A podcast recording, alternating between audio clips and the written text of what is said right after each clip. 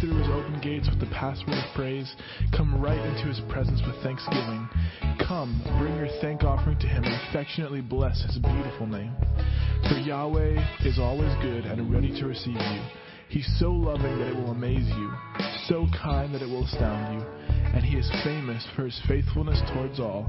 Everyone knows our God can be trusted, for he keeps his promises to every generation.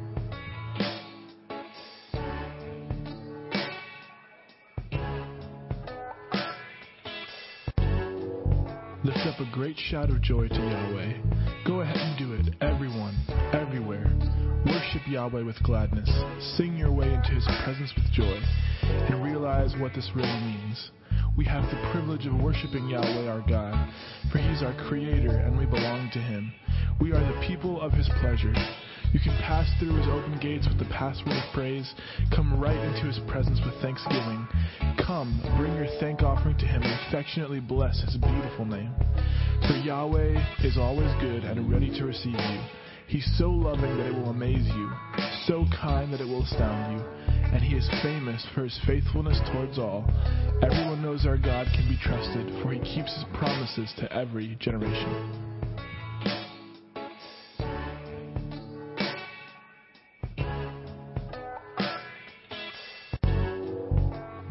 Great shout of joy to Yahweh. Go ahead and do it, everyone, everywhere. Worship Yahweh with gladness. Sing your way into his presence with joy. And realize what this really means.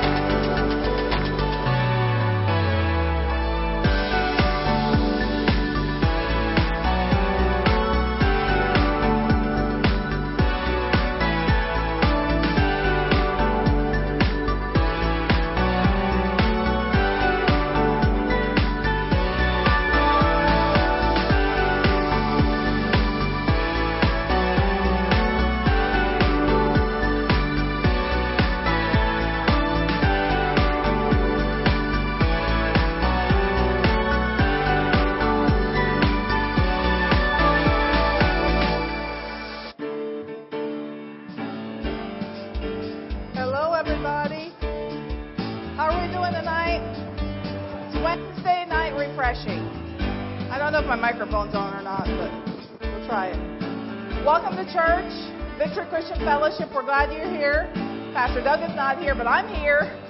And Jesus is here. The Holy Spirit's here. Amen. And so we're going to have a great time in church tonight. We're going to worship God. We're going to receive from the Word. And God's going to minister to us individually. Amen. Let's pray. Father, we thank you. We thank you for tonight. We give you all the praise, all the glory, and all the honor. We thank you, Father, for the privilege of coming into your house to worship you and to fellowship with believers. In Jesus' name we pray. Amen. Amen. Let's worship. Let's sing all about Jesus.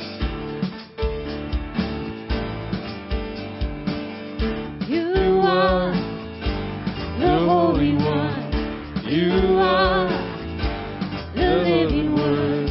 You are the center of my focus. Jesus. You are the Son of God. You are the solid rock. You are the center of my focus. Jesus. You're the lover of my soul, and I adore you only. It's all about you. It's all about you. It's all about you, Jesus. It's all about you. It's all about you. It's all about you. It's all about you,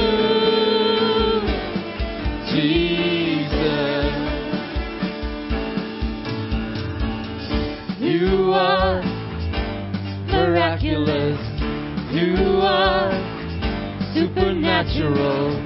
You are the center of my focus, Jesus. You are all powerful. You are so wonderful. You are the center of my focus, Jesus. You're the lover of my soul, and I adore you only. It's all about you. It's all about you. It's all about you, Jesus. It's all about you. It's all about you. It's all about you.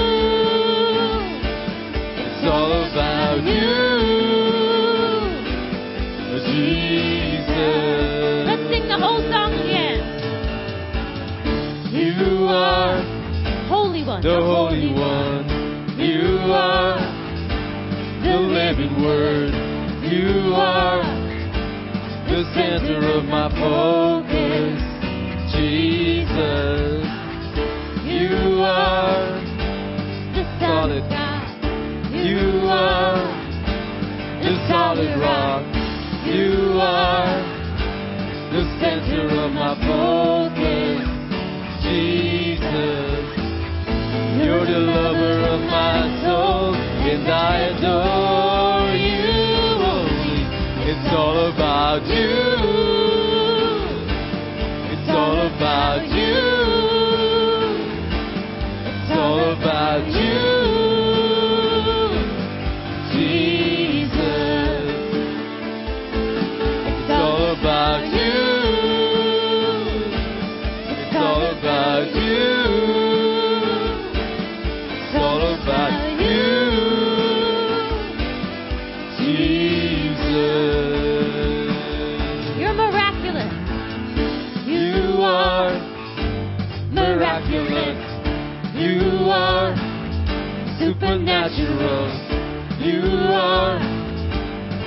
center of my focus, Jesus.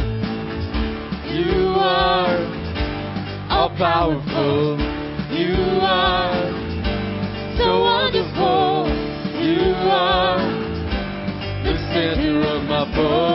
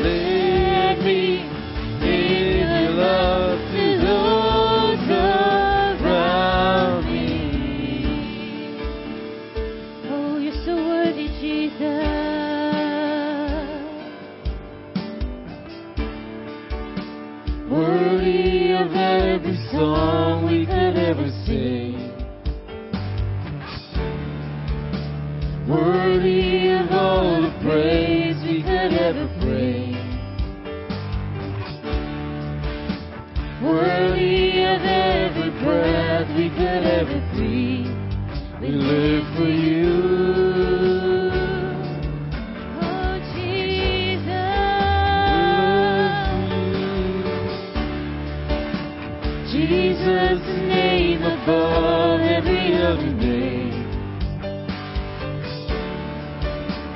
Jesus, the only one who could ever see. Worthy of every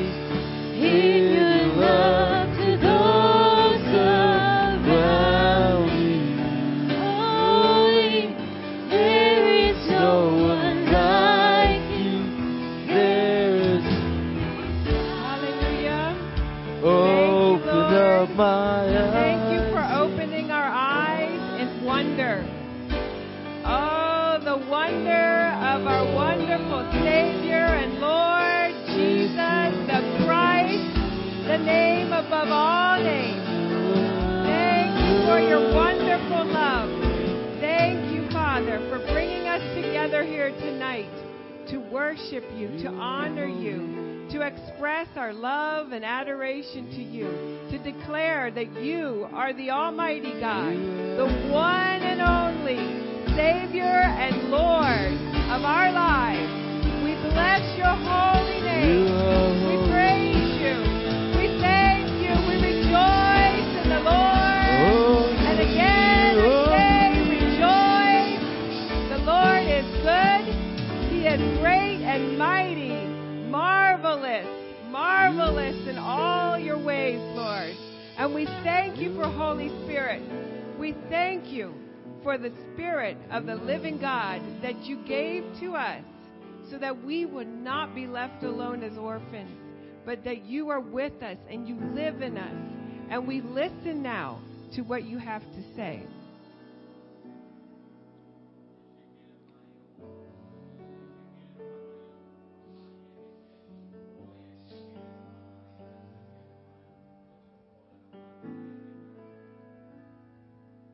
Together, we are better.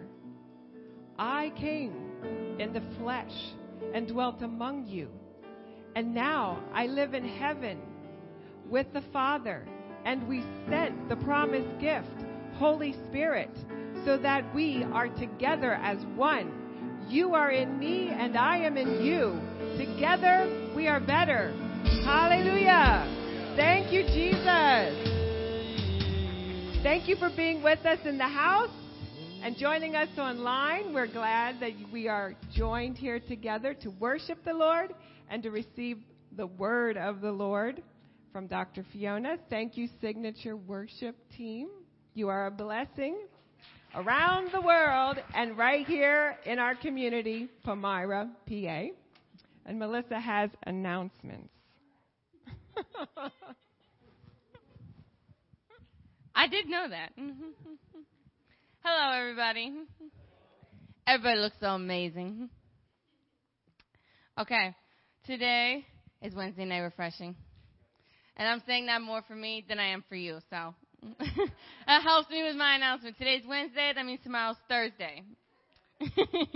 okay, so tomorrow we have Bible Adventure. That's when we have like over 50 elementary school kids from 3rd through 5th grade come here to church to have church during the school day, which is awesome. So I know there are always look there's opportunities to serve in the kingdom of God. So if you are interested in volunteering or if you know people who are interested, you can have them see Miss Chris. Okay. So and then oh, also on Thursday. I knew there's two announcements for Thursday. Pastor Doug's Grace Zoom class will be starting tomorrow. I know. I'm very excited for it. So that's from 6:30 to 7:45 if you registered online. If you would still like to register, you can. You can register on the VCF website and you can also sign up in the bookstore as well. It's through Zoom and through Facebook group. Okay. And then Saturday, so I have to go in order by the dates. That's how I keep my announcements straight. So on Saturday, there's lots happening, and I'm very excited about it. So Saturday is February 10th, and it is the youth breakfast, which is from 9 to 11. So 9, 10, 11, all together. and the youth have a breakfast in the morning, and they have a wonderful time, like worshiping the Lord, and the presence of God shows up. So ages 12 and older are invited to that for the youth. And like I said, it's always a wonderful time. God meets us here every time. Then after the youth breakfast, we will be at the Palmyra Square. So that is from 11 to 11:40. So we take signature worship music into the heart of Palmyra and pray for people and talk with people, pass out like our postcards that we have, let them know all of the wonderful things that are happening at VCF and that Jesus loves them, right? Okay. Yeah. Gotta get all my announcements straight. Okay. So upcoming announcement is winning Winter Wonderland. That is something that as the youth is putting on for the community. It's a community event. We're going to have crafts, music, fun and games, um, fellowship, winter activities if it snows, because I would like to go sledding. That would be fun. We have all of this land and hills. It would be awesome. Okay, so if you are interested in like volunteering or participating or want to see how you can help with that event, you can see Pastor Nadine or you can see myself. However, you want to bless the community and the youth and participate, it's going to be a wonderful time. And then also, we have our Woven Conference. I know. It's about building your house with purpose. So that is happening April 19th and April 20th. Dr. Fiona will be preaching and teaching us all about it, and it's going to be wonderful. So I encourage you to sign up. You can sign up on the website or also in the bookstore. And that's all the announcements.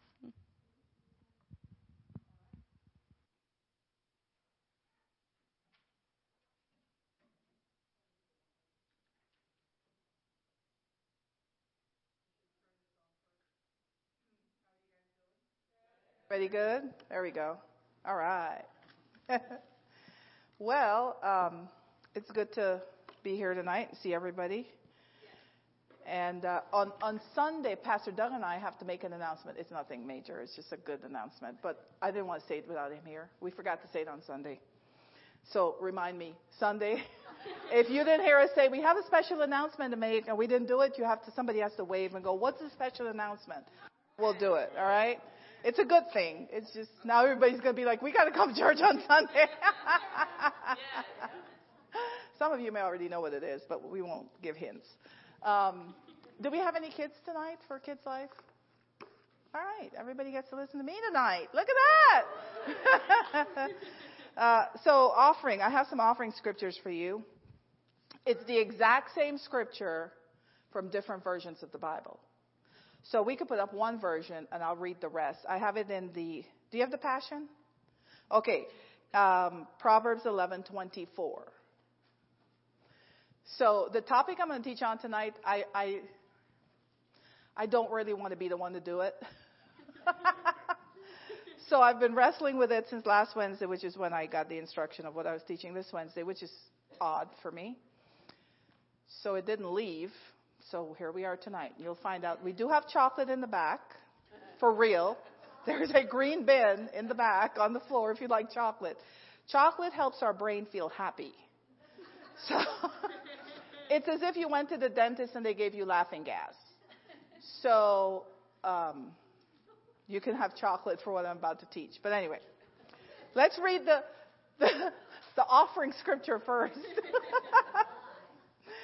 Generosity brings prosperity, but withholding from charity brings poverty. That's one version.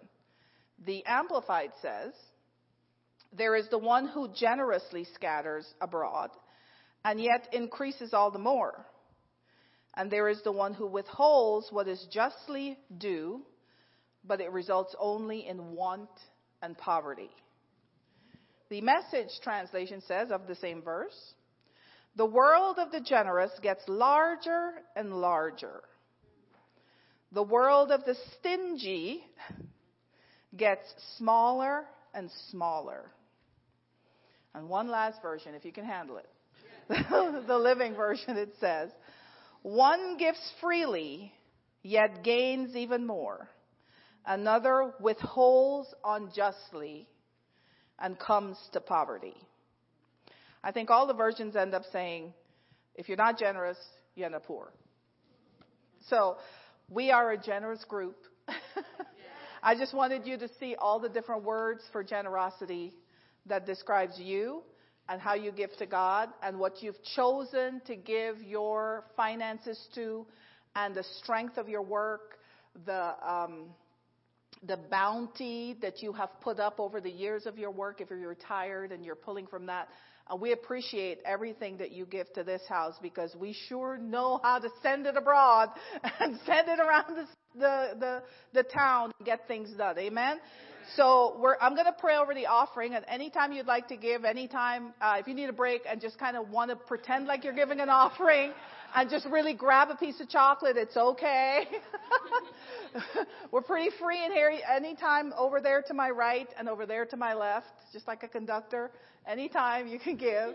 And if you're online, we have links for you, quick and easy to follow. So um, I'm going to pray over the offering and then I'll pray over the message before I start. So, Father, we thank you, Lord, for this opportunity that you've given us to give into your kingdom and to participate with what you have planned for mankind on this earth. And I speak a blessing over uh, everyone that participates in this offering tonight, Father. I thank you, Lord, for your multiplication of the seeds that they've sown and the harvest that they receive. And I thank you, Lord, for this. And Lord, I pray tonight that as we hear your word and we learn from you, Father, that there will be exponential growth there will be exponential increase in our relationship with you and with one another. And Father, I speak now that every spirit, every voice, past, present, hovering over anyone right now with the sound of my voice, whenever this is heard, I command every voice that is not of the Holy Spirit to shut up. And I thank you, Father, that we will listen now to the voice of the Holy Spirit, who is our teacher, that teaches us all truth, and that we can be led in the way that you want us to go, Father. I pray, Father, that you give us revelation knowledge in this place tonight, something we've never heard, things we've never seen, and let us have an experience with you, Father, that we've never had before as we grow our walk with you. In Jesus' name, Amen. Amen. Amen. Pastor Doug says hello. Hello, my love, if you're watching. And uh, before I tell you the title of my message, I'm going to read a definition for you.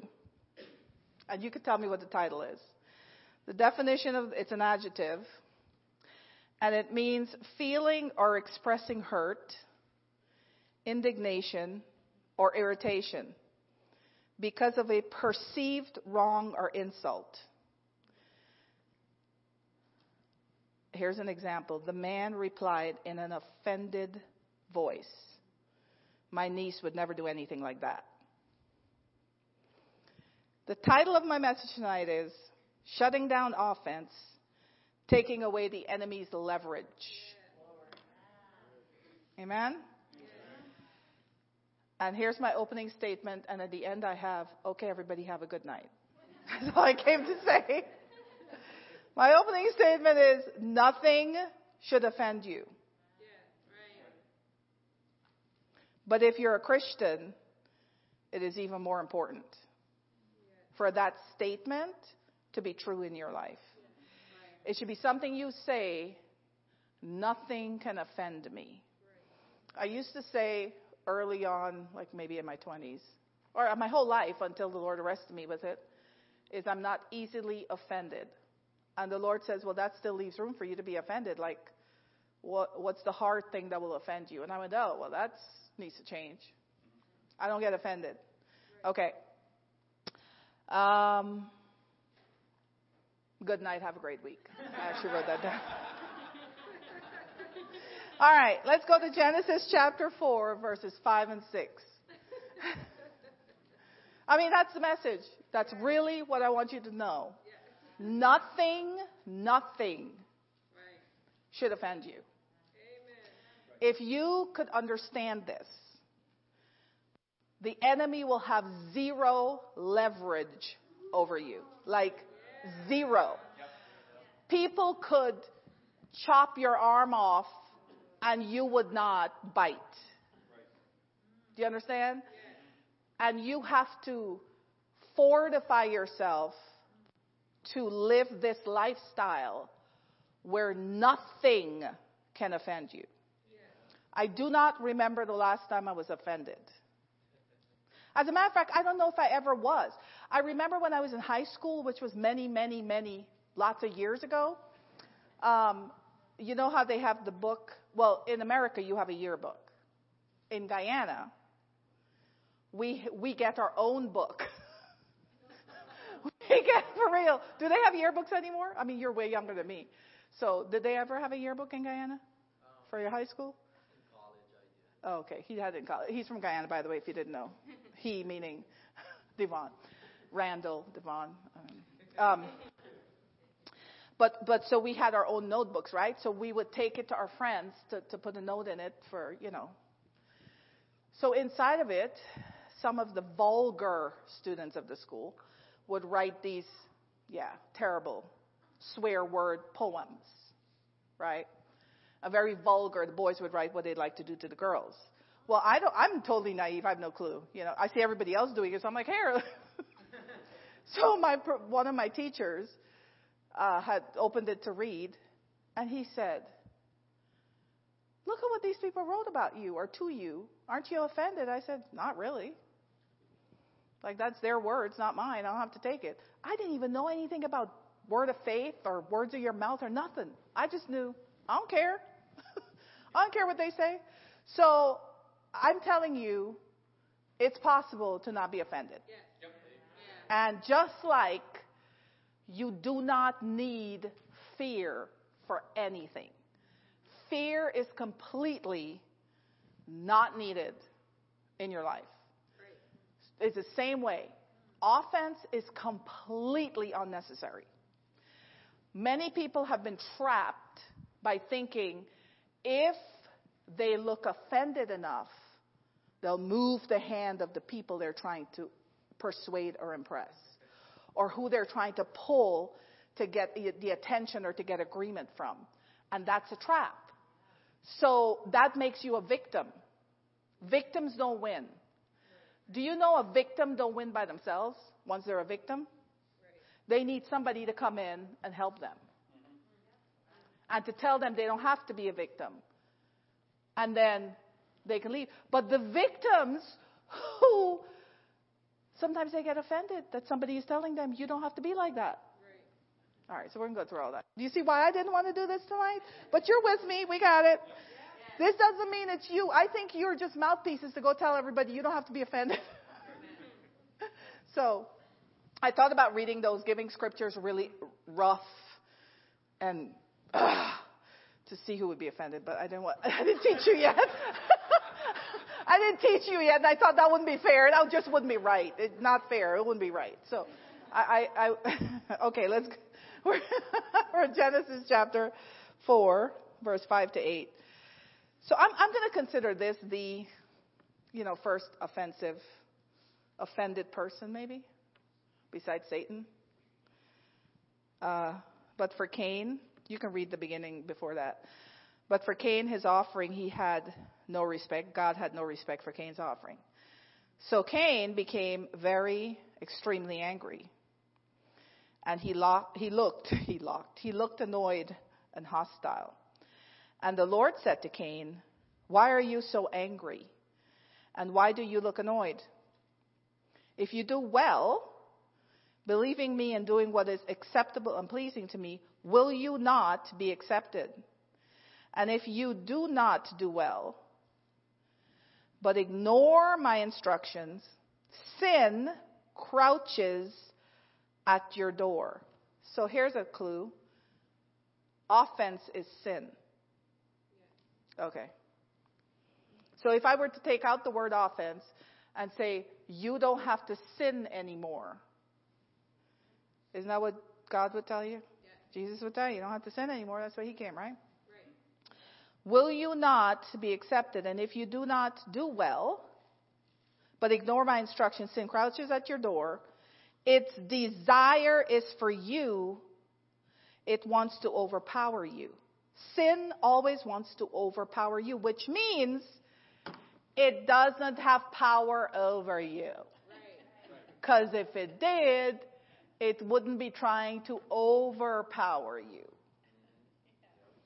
Again, we can go home now. You're good. All right. But you must master it. You can't just let sin hang out around you. You have to master it. You have to tell it what to do, how to do it, where to go, and how far from your premises it has to go. You have to master sin. You can't willpower sin away. You have to tell sin, you don't belong to this territory. Move.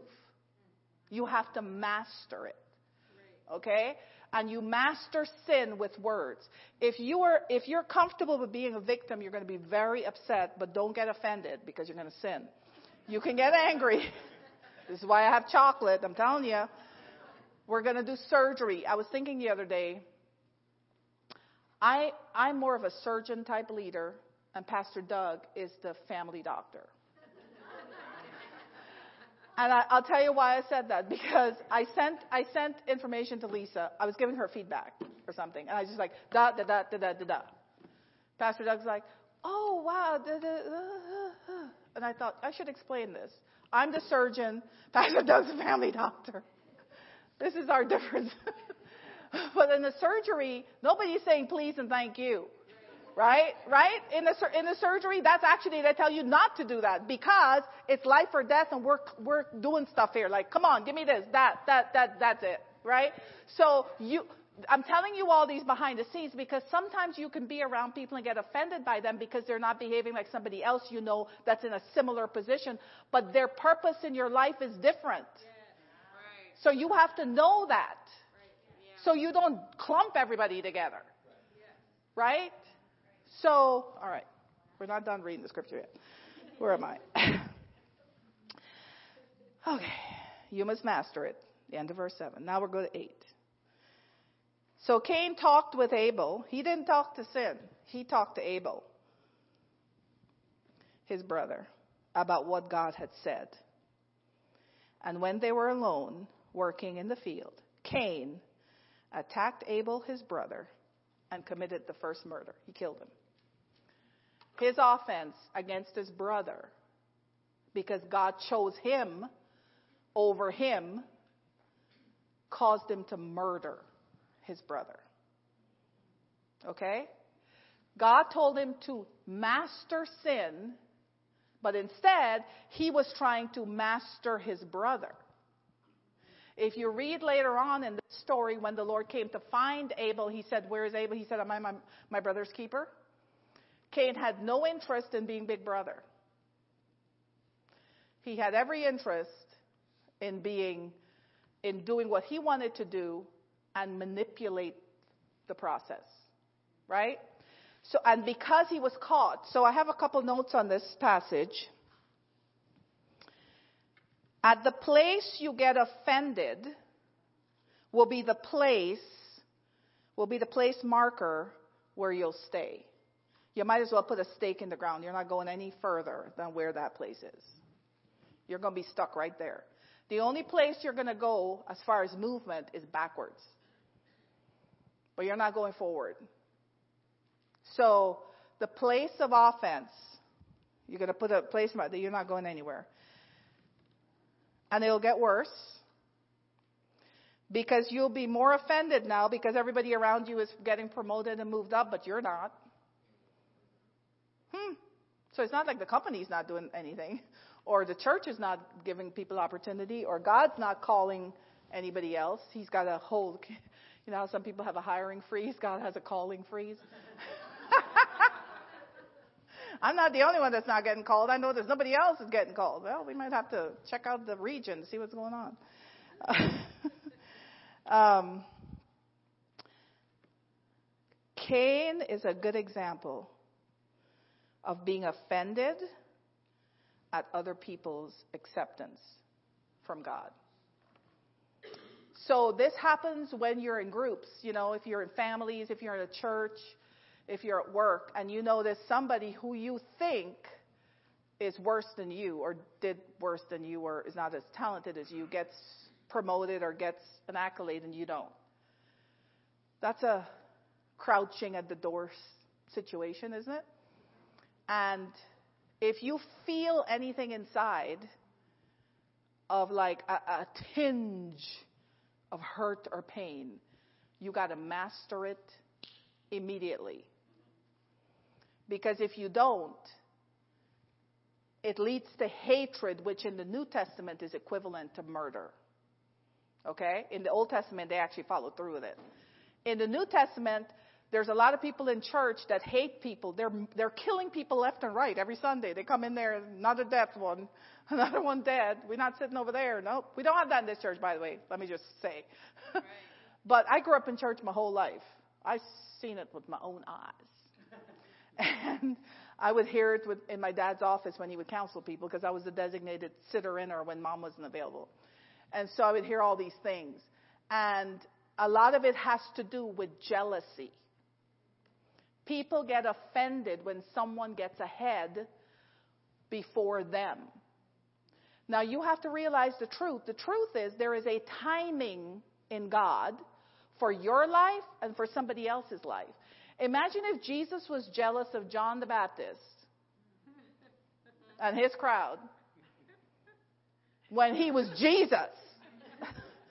you understand? They're only six months apart. It wasn't like Jesus didn't know what John was doing. You understand what I'm saying? Nobody was saying Jesus' name when John was doing his thing. Not a single person. Do you realize that? They were cousins. You know they were at family stuff together, and John was saying, Hey, we baptized thousands today, and uh, Jesus got nothing. I built a table. you know? My dad finally showed me how to put the legs on. Now I got four legs instead of three. I'm, I'm making progress over here.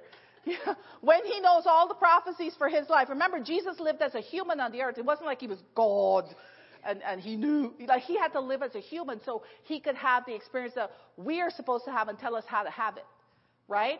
So all these things we forget. You know, we forget that Jesus was in the background while John the Baptist was just having a blast.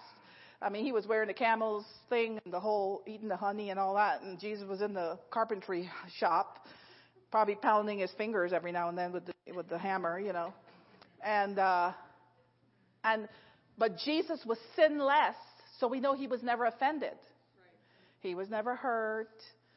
You know, he didn't go, "Yeah, this is what happens when your mom don't know who your dad is and all this."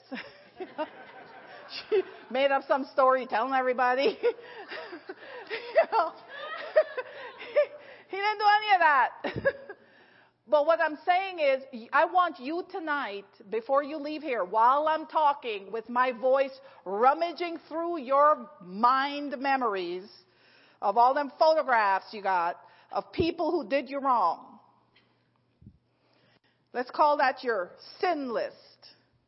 And, and when they pop up, you just got to repent. Say, Father, I forgive him. I repent. I forgive him. I repent. You don't have to say it out loud because we're going to have a loud room. But But I just want you to reset yourself in here tonight.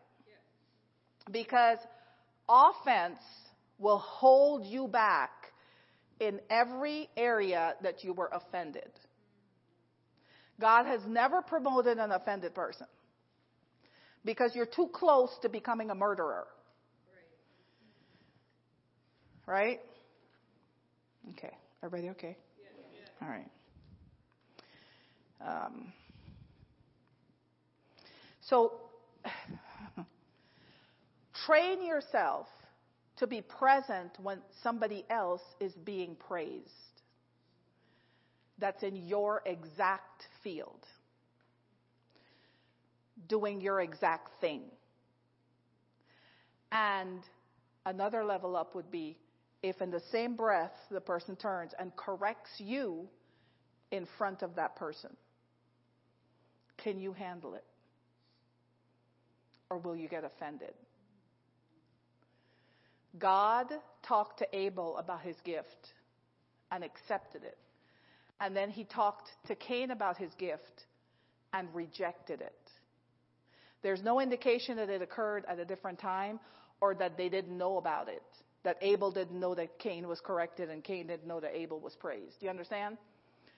and God. God, this is the model that God gave us. I think what we do in our life and in relationships is we try to pull people aside to correct them. And then we'll, we'll praise people publicly, that's fine. But that whole correction publicly, we just can't bring ourselves to do it. I don't care. I correct.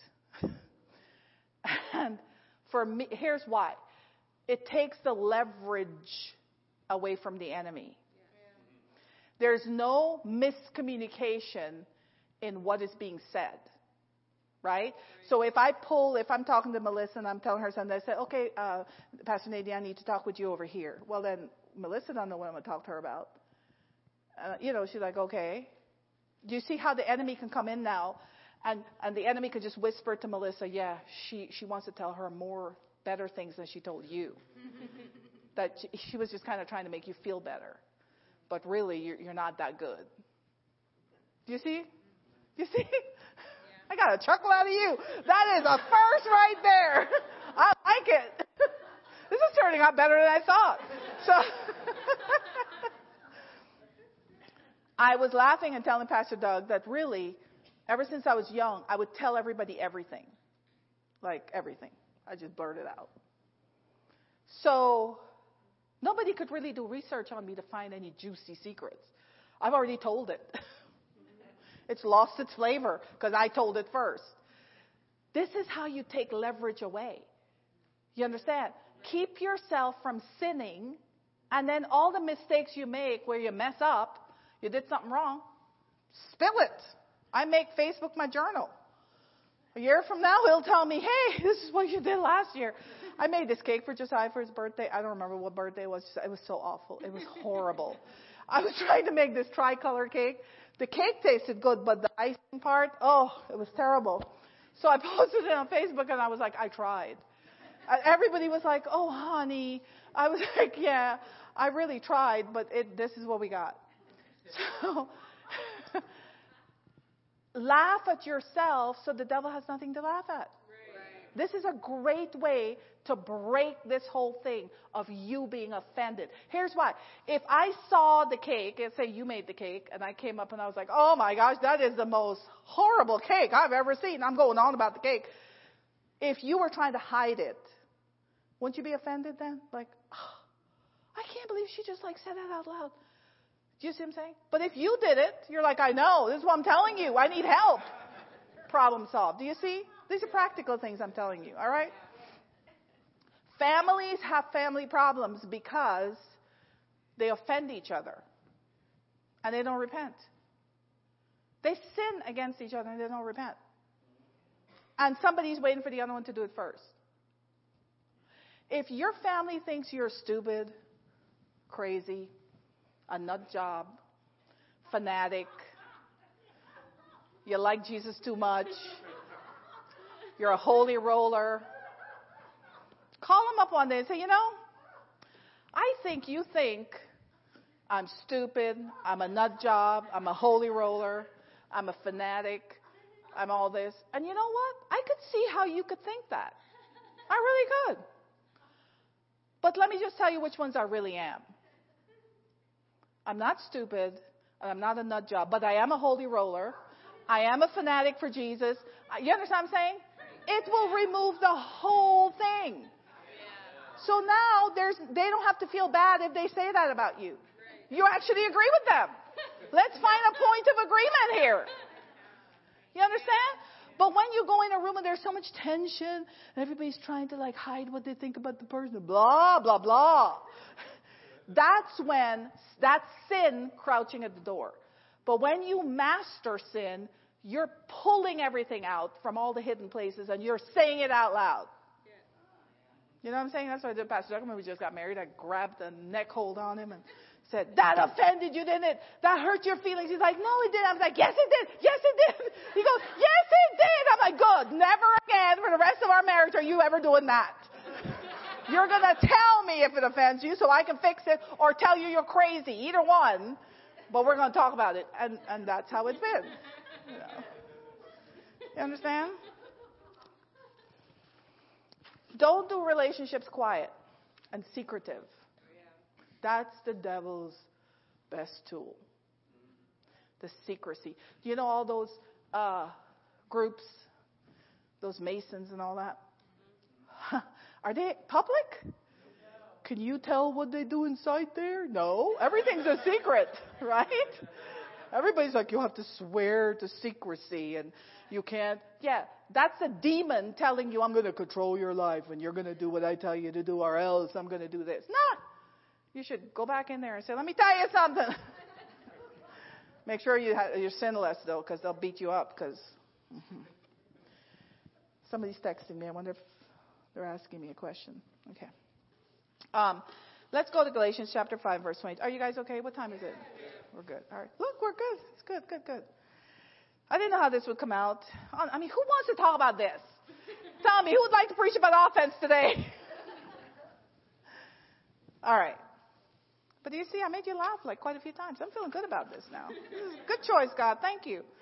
Uh, I even said to Pastor Doug, you know, I, I was searching on other folders and I noticed you, you, you taught a subject on offense on the radio program. He goes, I did? I was like, oh, well, that means you don't know where the notes are or anything. Because I was like, I don't really want to research offense. But the Lord showed me how to do it. Okay. Galatians 5. And we'll go from verse 16. Galatians 5:16. I've got more good news for you here. We'll get read that first and then we'll get to the really good news. you know, people think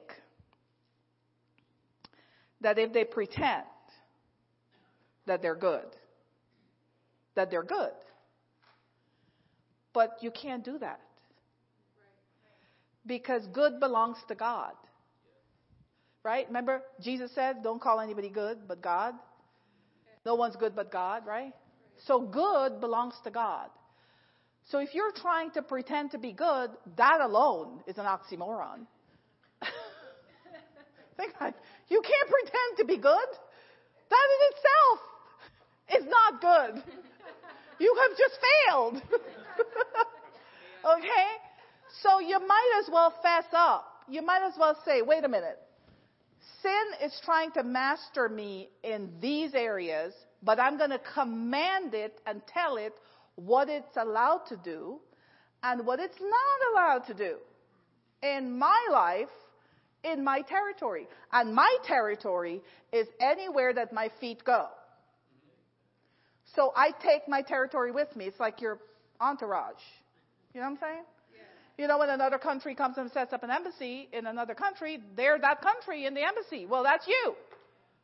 Wherever you go, you're your territory. Yeah. So your rules that you live by are there with you in your territory. Yes. Anybody that comes into your territory, they got to abide by your rules. All right, everybody's looking at me like, huh? Okay. Well, you got it. You got it. You're still going through those files. Verse 16. Galatians 5:16. I, I don't know what. Oh, what version do you have up there? Amplified. Okay, I'll go to the Amplified. Oh, that's going to be long though. We're going to be here forever. Uh, okay. Verse 16. I asked Josiah for his iPad. He suggested my phone would work great. so I agreed with him, and here we are. Okay. I say, you can't be a preacher's kid and not be part of the sermon. It's just impossible. It never happens. Okay. But I say, walk habitually. This is the Amplified. In the Holy Spirit. This is how we're supposed to walk. Okay? Is the Holy Spirit ever offended? Okay. Seek Him and be responsive to His guidance. And then you will certainly not carry out the desire of the sinful nature. The nature that you're supposed to master. Okay? Which responds impulsively without regard for God and His precepts. So pretending to be good is not mastering sin. For the sinful nature has its desire, which is opposed to the Spirit, and the desire of the Spirit opposes the sinful nature. So could you see how if you are living as a carnal minded person, where you are being mastered by sin, you would be offended at the person that's living and walking by the instruction of the Holy Spirit. Just being around them will make you mad. And you'd be like, they're such a holy.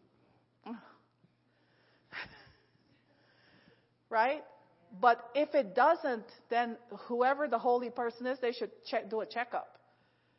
Because it's supposed to. By its definition of the two sides, it's supposed to. It's supposed to rub on, on them. But again, if you want to be accepted by everyone, you will have a problem. Okay. That's a different topic and different message. Okay. For these two, the sinful nature and the spirit, are in direct opposition to each other, continually in conflict. There's never a break. They're always fighting with each other. Okay? So that you as believers do not always do whatever good things you want to do. But if you are guided and led by the Spirit, you are not subject to the law. Now, the practice of the sinful nature are clearly evident. This, these are the practices. If you're doing these practices, fess up and master it. Tell it how it behaves around you. Tell the people that entice you with it where they can go and how far away, when they can look and when they can talk. Okay? You master it. First thing on the list Sexual immorality. We got kids in the room. I think all the adults know what that is. Impurity, sensuality, total irresponsibility, lack of self control, idolatry, sorcery, hostility, strife, jealousy, fits of anger, disputes, dissensions, factions that promote heresies, envy, drunkenness, riotous behavior, and other things like these. There's so many you couldn't even list them. I warn you beforehand, just as I did previously, that those who practice such things will not inherit the kingdom of God. Again, you are stuck. Because sin will tell you when you can move. Because you're guided by your impulses. I don't feel like, I don't, um. They hurt my feelings. I'm not going today. But here's verse 22. Here's the light. Here's the light. This is what light looks like and sounds like. Okay, are we good? Everybody good? Um, the chocolates are still there. I mean, we're still good here. Okay. But the fruit of the Spirit, the result of His presence within us, this is where the Spirit of God is supposed to be inside of us, not sin. Not the thoughts of sin. Not self control of sin.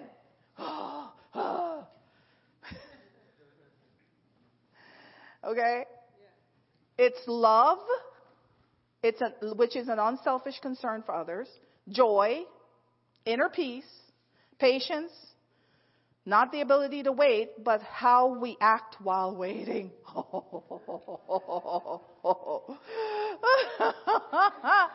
waiting on you. Why don't you hurry up? That's not patience.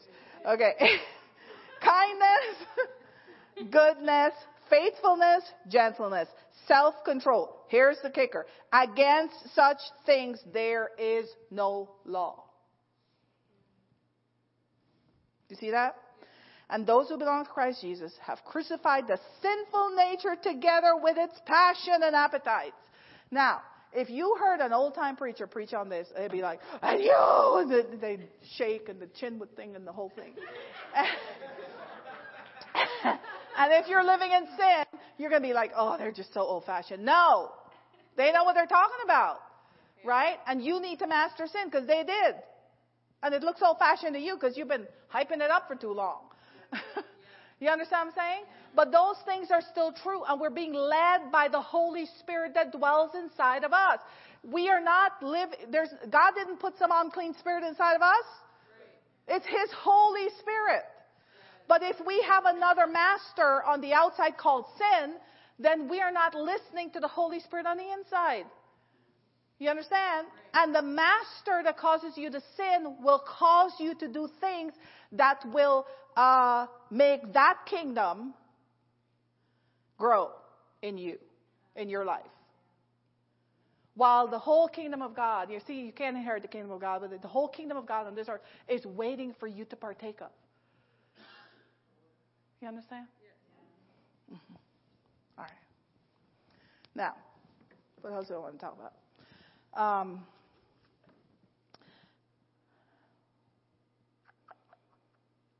okay, here are some reasons why you may get offended. Oh, this is going to offend you, just the words I'm about to use. Some of the reasons why you may be offended is because people are pointing out to you the reality they see that you think you're hiding. That's where the pretending to be good part comes in. So, I'll tell you a story first to help lighten the load. many, many years ago, I noticed that my face had these deep inset black things. And I realized, oh my gosh, they're blackheads. It's terrible. So I'm thinking to myself, I need a solution. How do I get rid of these things? Nothing I'm doing is working, right? So I'm thinking, wow, Lord, I need a solution. Show me a solution. So we go, Doug and I, go to Tulsa, Oklahoma for a conference. And Gabe must have been like, I don't know, six or seven, so you can tell how many years ago that was. And so we had a break in the afternoon, and we go to the to Walmart in Broken Arrow, and in the Walmart is a beauty salon. Oh, I think I need a haircut or something. I needed something. Maybe I need my eyebrows waxed. That's what it is. I need my eyebrows waxed. Back when I had eyebrows, thick eyebrows. it was out of control. I'm speaking them back in. It was out of control. I literally said to God, God, could you please make my eyebrows thin and straight because that was the style back then? And now I'm like, Lord, could you please fill it out, fill it out, fill it out? So I, okay, we're, we're going back and forth. But anyway, so I go to get my eyebrows waxed, and I'm sitting in the chair. You know, you, you're like this, and the lady, okay, she spoke part English. She was Hispanic, but she spoke mostly Hispanic because she thought I was Hispanic. So first of all, the conversation started off with me going, "I don't know what you're saying." She goes, "Oh." So she, so then, with her limited vocabulary, she said to me, "Your face is dirty." and I said, "Oh." That means you must know something about this. she goes, Yeah, I do. Your face is dirty. I went, I know. I've been trying to figure out how to clean it. now, mind you, I have makeup on and everything, but she could tell under all the makeup, I got a dirty face. What she was trying to say, I have a lot of blackheads and things that need to be removed. So I was excited because to me, that was an answer to prayer. When I tell you to take the leverage away from the enemy, that's what it looks like. Okay? Because if you're telling God, Lord, I have this problem, I need a solution, and He sends somebody with it, you can't be offended how they deliver the message. This is part of the problem. People are offended at the messenger. like they just get mad at the messenger. So then it stops everything. I was so happy. I was like, yes, it is. I'm like, I have one hour. Can you make my face clean? And she said, No, I can't. I have a client. I went, Postpone them. I'm only here. she said, but I'll, I'll tell you everything I use. Go to this store and get that. Go to that store and get that. you know, I had Pastor Doug driving me around to all these stores that she told me. And I had, I'm showing these people pictures. I need this, I need that. And she started pulling up pictures to me. And I got all the things I needed to help my dirty face. But, but how many of you would have accepted that? The woman is telling your face, and she's saying it very loudly. Everybody's looking. and I go, You're right. I know. okay? Practice doing that. If somebody comes up and quietly says, Hey, Melissa, I'm sorry to like, um, you know, your shirt is too short. I know. I need a longer shirt. Practice. Okay. So here are some things that feed offense. Okay? Insecurity. Like that's like the number one thing. Like the whole thing rests on that. insecurity. If you have any insecurity, you have to say, I'm willing for people to tell me out loud about this insecurity. And then I would ask them to help me with that and not be offended at them. And if they go, hey, everybody, Mary just said that she has this insecurity. Does anybody have a solution? You can't be offended if that happens. This is how extreme I want you to think about it. For real. Like if you think about this in your mind, in your mindset, when it actually happens in real life, it's going to feel normal because you already did it. But think about when you in your mind are trying to hide this, and in real life it happens, it didn't get hidden, it get, got exposed. Guess what's going to happen to you? Offense. Okay, insecurity. Laziness. You're just lazy. You don't want to do anything about it. I mean, let's face it, you're just like, yeah. My house, you know how many years I've been trying to organize my garage? Flat out, it's too cold. I am not going in our garage. lazy. Lazy, lazy. Got three hours. Nope, not doing the garage. I can do anything else, not doing the garage. Forget the garage. Lazy, lazy. See how I just out leveraged? Yeah. If you come to visit my house and see the garage, I've already told you. There's no surprise there. You know what I'm saying? You know. Nate, Nate visited our house like years ago, and this was when I was in the middle of like, I just hate or cleaning my, I hate it. I wake up, I have, you know, so I don't know what we were doing during that time. I don't know what was happening, but either way, Nate, by the way, is Miss Lisa's son. He's at Rhema right now, but our dining room table was packed with like miscellaneous boxes from things I have no idea what we were in the middle of. I, forgot. But like the whole place is just like stuff everywhere. So Nate comes over to do. I'm sure he's shocked. Uh, he's like, look, and I said, yeah. Are you okay? He goes, my mom would have a fit if this, if we were here and this looked like. I said, I know. I'm having a fit inside. here we are. you know what I'm saying? Okay, lazy. Just oh, just own it and move on. You know, like Lord, help me with laziness. Just help me. Okay, jealous. That's what Cain had over Abel.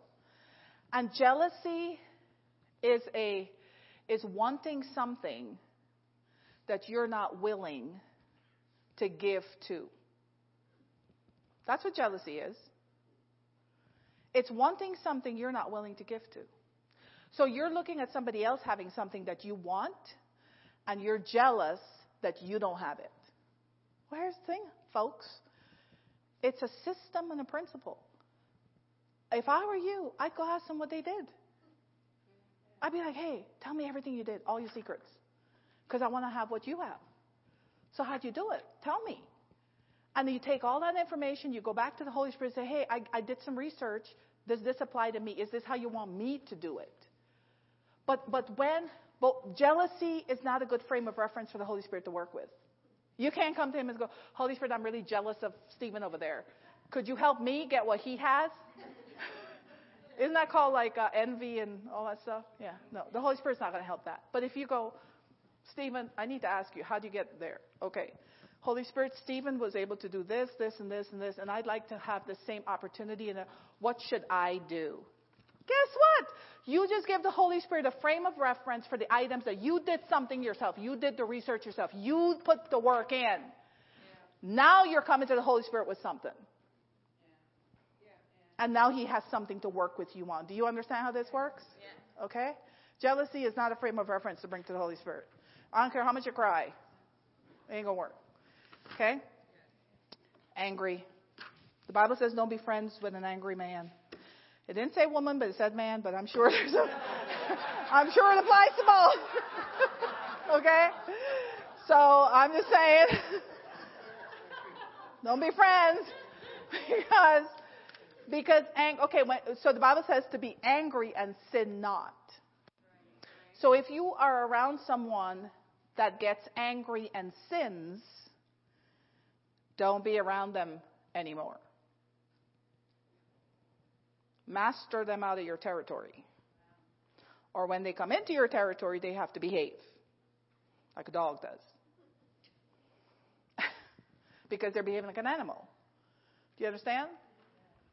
But if you aid and abetted, oh, honey, I understand. That would make me angry too. Now you have agreement.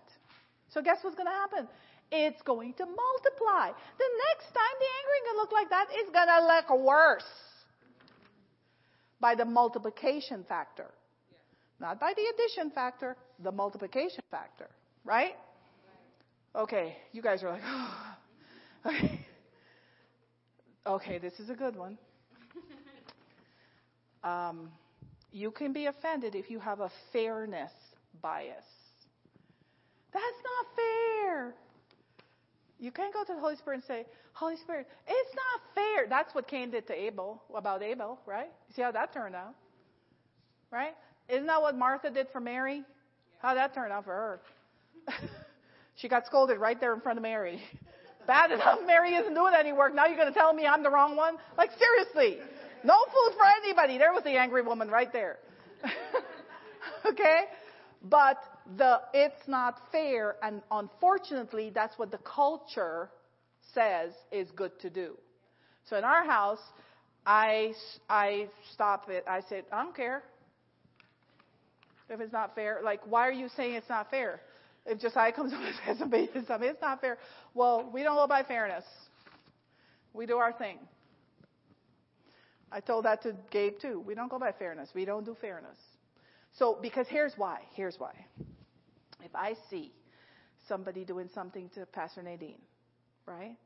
I don't know the situation, but I'm I'm observing, right? Or she comes and tells me a story of what happened, and I hear her version and I'm my perspective.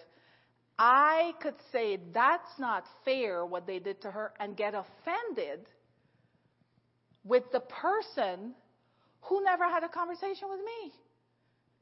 Do you see? This is when you get offended on behalf of somebody else. And you have sinned. You didn't even get to partake of nothing. You know how it says sin is good for a season? You didn't even get that season.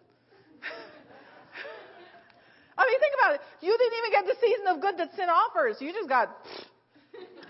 Anyway. Okay. Don't like to be compared. If you don't like to be compared to someone, you have an insecurity issue. I want to be compared with the best. And I want to know how far the gap is. Tell me, you know what I'm saying? I, I want, tell me how far the gap is from me and the best. So I can work on closing it and then go higher. You understand? But if you don't want to be compared, it means you have an insecurity issue and you want everybody to like you just like you are. You should run from people that like you just like you are. Because when you grow, they're not going to like you. They like you just like that because you're controllable, you're predictable. They know what you're going to do. Okay, it's getting a little serious in here. You know, a lot of couples are, why did you marry? Oh, they like me just the way I am. I'm like, disaster. disaster. Okay. No one understands me. You are primed for offense. Because you keep going from place to place so you could be understood. You don't even understand you. if you understood you, you find what you need. Do you understand? you don't feel good enough. There's another dinger. I don't feel good enough. Oh, God asked me to do this, but I don't feel good. So God's stupid? Do you, like God is not stupid. If God asks us to do something, like He asked me to teach an offense, He knows we can pull it off, right? If he, if he didn't think we could pull it off, he, God is not somebody that gives wrong assignments out. He, he's not like the charity case, like, well, I don't have enough volunteers, so I'll just have to make them do it. No, God, He's just like, it's not going to be done. That's what's going to happen. Or I'll raise somebody up. You understand? I can bring people from any part of the earth to go to where I need to go so they can get this done. So don't be all like leveraging God, you know. If I don't do it, nobody will do it. No. Are you guys good?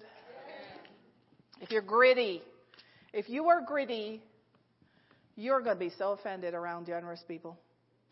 You're going to be ticked. off. You're going to be you're going to be offended on their behalf. Because you came to church and you know this every time the pastor says they're raising funds for something, this person is always giving. And you know they don't have that much money. But because they're asking, they keep asking and asking and asking, this person keeps giving. So now they're robbing the old people. Don't you hear that a lot? All them widows and them old one income women, poor women living at home, they're robbing them. So now you're her financial advisor. You don't even know the woman but you're offended on her behalf. You are a gritty person if you do that. I'm just telling you. Don't be offended at me now, people. We're talking about not being offended. I'm telling you to check your heart. The enemy deposits seeds in us. Not me, but he wants to. The, de- the devil wants to deposit seeds in people and it lies dormant. But the culture waters it with sob stories so then when he needs to use you to produce fruit, he'll take you to those places. You think God's blessing you and taking you into promotion. And you go there, you're a total disaster because you're offended at everything. and you cause division and destruction, which is what the enemy wanted to happen. Do you understand? So, I mean, people have done the silliest things to me. And I just go, okay, well, what else are you going to say? Okay. Because I have this thing. If you, if I have to persuade you to like me, isn't that like an oxymoron? I have to make you. It's like telling somebody, "I will make you love me." That's a narcissist. Can't do that. You can't make somebody love you. no love. Next line. No love. You're missing love in the area for which you're offended. Okay? Um, don't care about their responsibility. The brother's keeper. Remember Cain? He said, Am I my brother's keeper? He was offended that God was asking him where Abel was. Uh huh. Um, so hate leads to murder. Offense causes you to hate. Okay? And your job is to master these things. They exist. You can't be somewhere that it's not because it exists because people are entertaining them. People are taking them into their territory and they're, they're around you. So these things exist. The way you, so here's the answer. We're, we're got to wrap it up. It's bedtime. Uh, the answer to fix your offense problem, and I'm saying you have an offense problem if, you, if any of these things upset you, is to read 1 Corinthians 13 and every scripture that talks about love, God's love, and soak yourself in it. Ask the Holy Spirit to correct you sharply, like quick like cut it off with a sharp sword quick. Practice being in places where people would talk about people like you and just smile. um, this is a good season coming up with the politics. a lot of people get offended at somebody who don't like. You know, somebody actually told me a couple years ago when the first round was that if you would renounce your your one vote just say you're not going to vote. One vote. I got one vote in the whole of America. This person said, if you would renounce your vote for this person, I will write a check to cover all of the educational expenses you have for Blessed Return Home.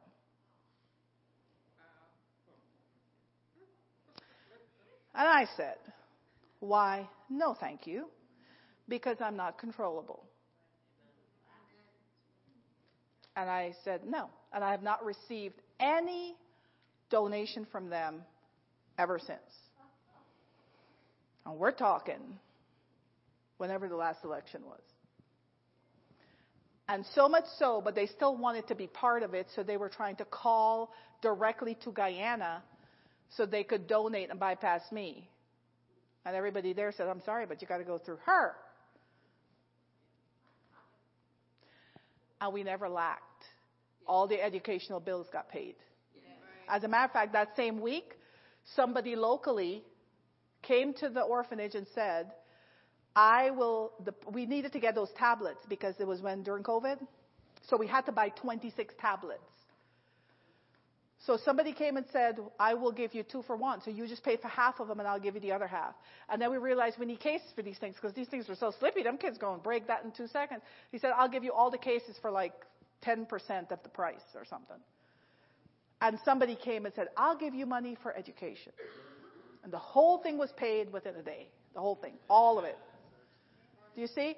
You have to have a standard and keep it. The Holy Spirit has to trust you that you would stand up for something that He would stand up for. Do you understand? You don't get to control me. You don't. Uh. So, don't be controllable by people's um, people's offenses. This person was offended at the person that was running, so they were just. I said, I got one vote. I thought they were joking. I said, oh, really? You know, my mom wouldn't stand for that. They're like, it's not your mother, it's you. And I'm telling. Uh, this was a family member, by the way, and I said, oh no, no, no, no, no. We don't do that. I still pray that they would stay alive because they're a sinner. They're a, a Muslim. So they have to get saved. They can't die until they hear the truth. So then they can choose, right? So see, you don't get offended to the see if i got offended and all upset with this person i was like i hope they go no i don't hope they go anywhere they got to stay on earth somebody that is reliable and a proper laborer needs to go to them and their whole family and tell them the truth so they can choose then and there before they just die with lack of knowledge you understand so that's how you forgive people and clear your conscience. You know, easy trick to forgive, uh, trick, whatever. An easy step. Think of them for eternity. Would you want them to go to hell? No. We don't want anybody to go to hell. It is a terrible place. So you think of them in terms of eternity.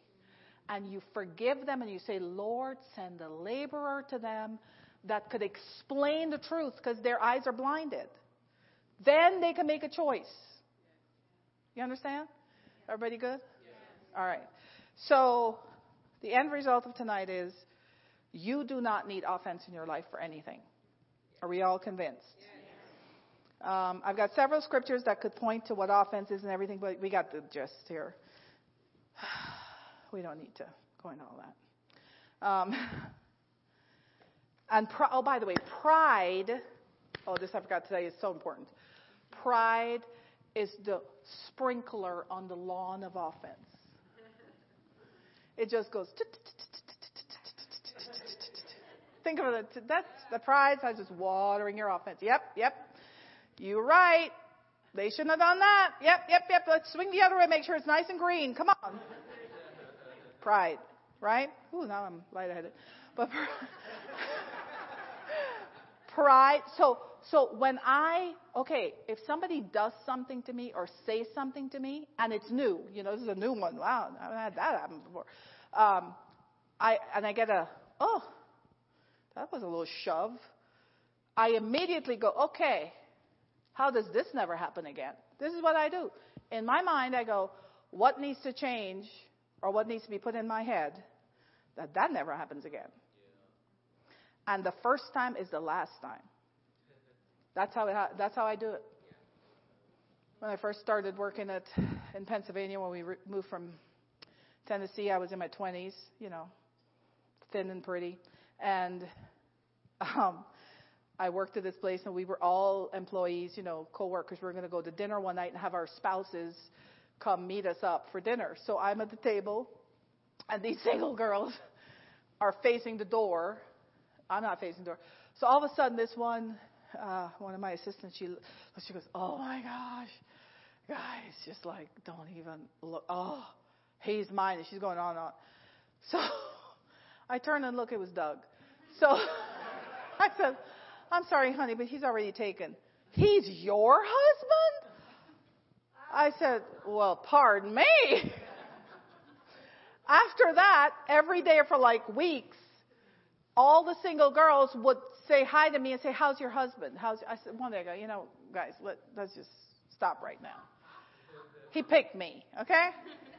Let's just settle this matter. Because I thought if this kept going on, I could build up something here going like, I wonder who else is doing that to Doug when he goes places. Gee, I had no idea.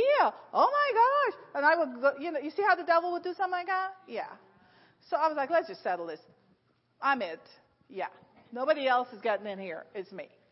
So, and it never happened again. So, I'm just saying, whenever something hits you the first time, if you're a victim, you are like a platter for offense. I'm just saying. Because the devil has already been using you as a victim. So you can pull other people in to feel sorry. Offense likes to make people makes you feel good when other people feel sorry for you and they come to defend you. That's kind of like one of the things of offense. And the other thing is don't let other people tell you things about people that you don't know anything about. The proverb says don't listen to just one side of a story and make a decision. Everybody sounds right until you hear the other side. You understand? So make that your practice. I do that all the time. I have to do it all the time at the orphanage with the kids, you know, because somebody these kids and these kids and these kids. And then I'd be like, okay, well, tell me the other side. Oh, well, if I were them, I'd do worse. like, be happy that's all they did. you understand what I'm saying? You have to hear the other side. Is everybody okay? Yeah. Should we stand? Let's stand stretch, breathe. You want to play something, Abby? Play some calm music for us. Let's all chill out. We're going to just mass repent. you, have been going through the photo album here last hour. Make sure you're not offended at the message. You come back to church on Sunday. I want Pastor Doug to come back and go, What, what would you do?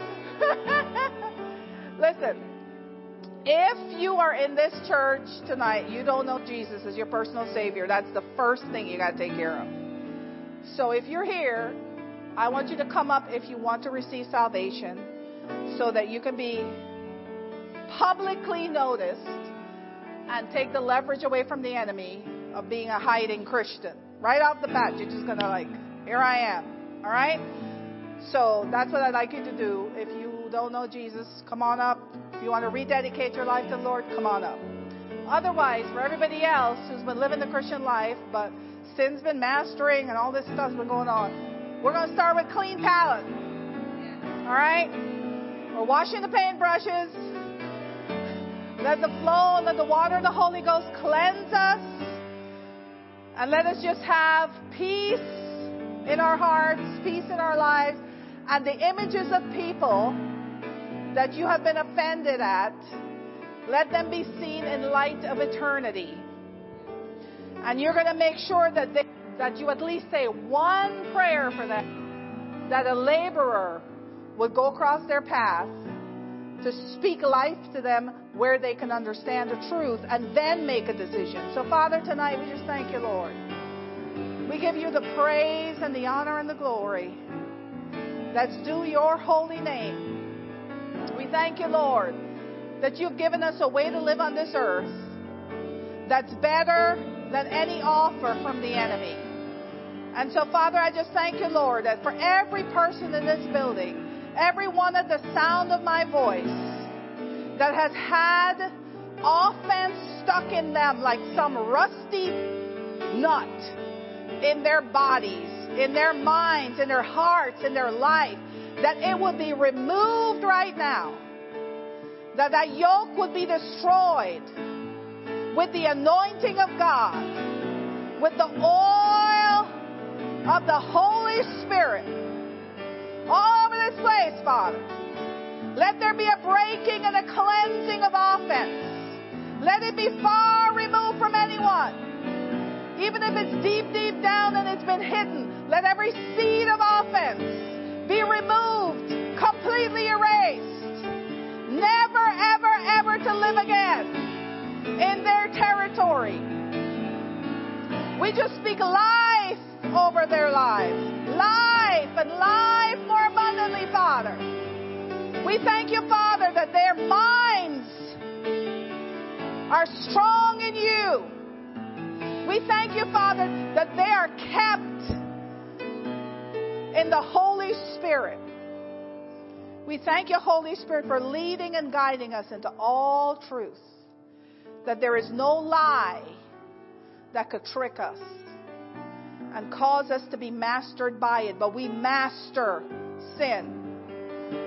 In the name of Jesus. I thank you, Father, that you deliver people from oppression of the devil. In the name of Jesus, every oppression of the devil must be removed from your life right now. In the name of Jesus, every person, every situation, every event, every storyline that has oppressed your life must be removed. In the name of Jesus, we pray, Father. And I thank you, Holy Spirit, for moving in this room, moving in the people's lives as they receive from you, Lord. It's in Jesus' name that we pray. Amen and amen. Amen. God bless you guys. Amen. Walk out of here clean and free. Light and easy, baby. Light and easy. Hallelujah. Thank you, Lord. Well, we will see you again on Sunday. If you are doing the class online, uh, make sure that you're in our Facebook group. If you wanted to do class, but you didn't sign up because of any reason, go see Miss Lisa. We'll talk to you about that. We want you to take the class if you would like to take the class, okay? So if there's an obstacle, talk to Miss Lisa. Uh, we can get that straightened out. But God bless you guys.